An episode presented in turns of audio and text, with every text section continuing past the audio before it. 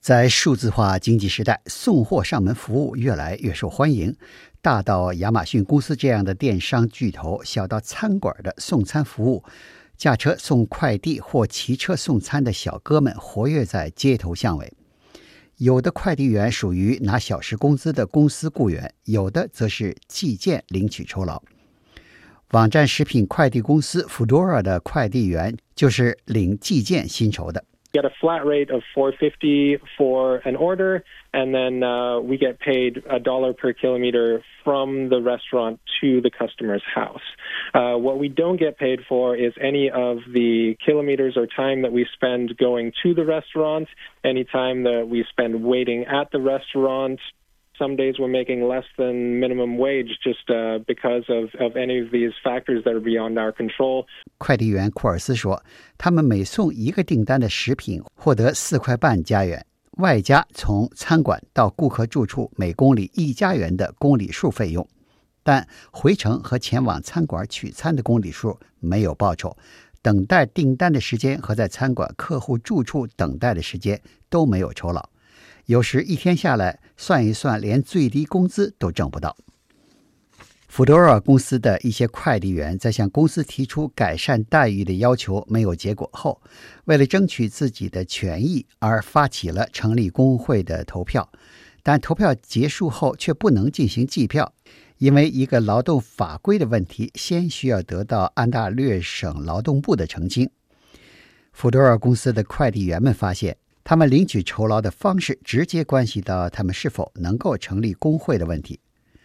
福多尔公司总部所在地是安大略省的多伦多市。根据安大略省劳动法，公司员工可以成立工会，但为公司工作的独立承包商不能成立工会。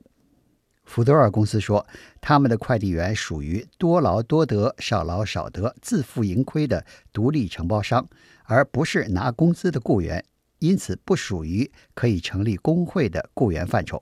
There's a quite clear definition under the Ontario Labour Relations Act of what an independent contractor is and is not, and uh, we fail almost all of the points that are clearly specified uh, in that law. We're entirely dependent on Foodora for our deliveries. We can't just show up at a restaurant and say, hey, do you have any deliveries that I could do for you? Foodora really controls every aspect of our work, so there really is no independence there at all. 已经在福多尔公司做了三年快递员的库尔斯，在接受加拿大广播公司《As It Happens》节目采访时说：“公司方面虽然说他们不属于拿工资的公司雇员，而是独立承包商，但如果看看他们的工作内容和工作方式，他们没有一点独立性，完全依靠福多尔公司的。”网站平台获得食品投递订单，根本不可能在为福多尔公司做快递的同时再干自己的快递业务。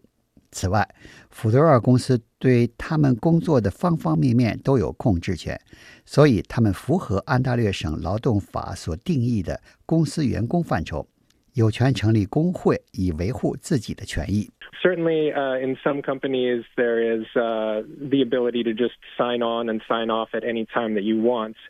That is not the case with Foodora. They create shifts ahead of time based upon what kind of uh, staffing they think that they'll need, and you you basically claim those shifts and commit to them. So, other than being able to say yes or no to those shifts, um, the independence is really an illusion. 对于数字化经济中依靠网站平台汇集订单，然后由个体户根据自己方便的时间提供服务的经济模式的特点是灵活性和独立性这个问题。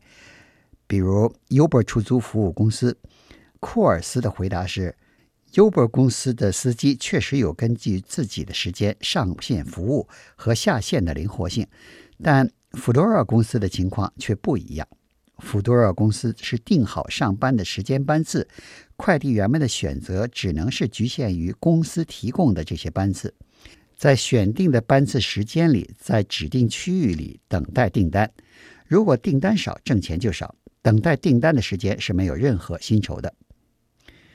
库尔斯承认，他们成立工会的努力等于是在与数字经济中的巨头公司进行斗争，他们处于弱势地位。但他相信这是一个必要的开端，因为依据网站平台提供快递服务的公司在赚昧心钱，其赚钱靠的是故意把快递员说成是独立承包商，以逃避自己应该承担的保障雇员基本权益的法律责任。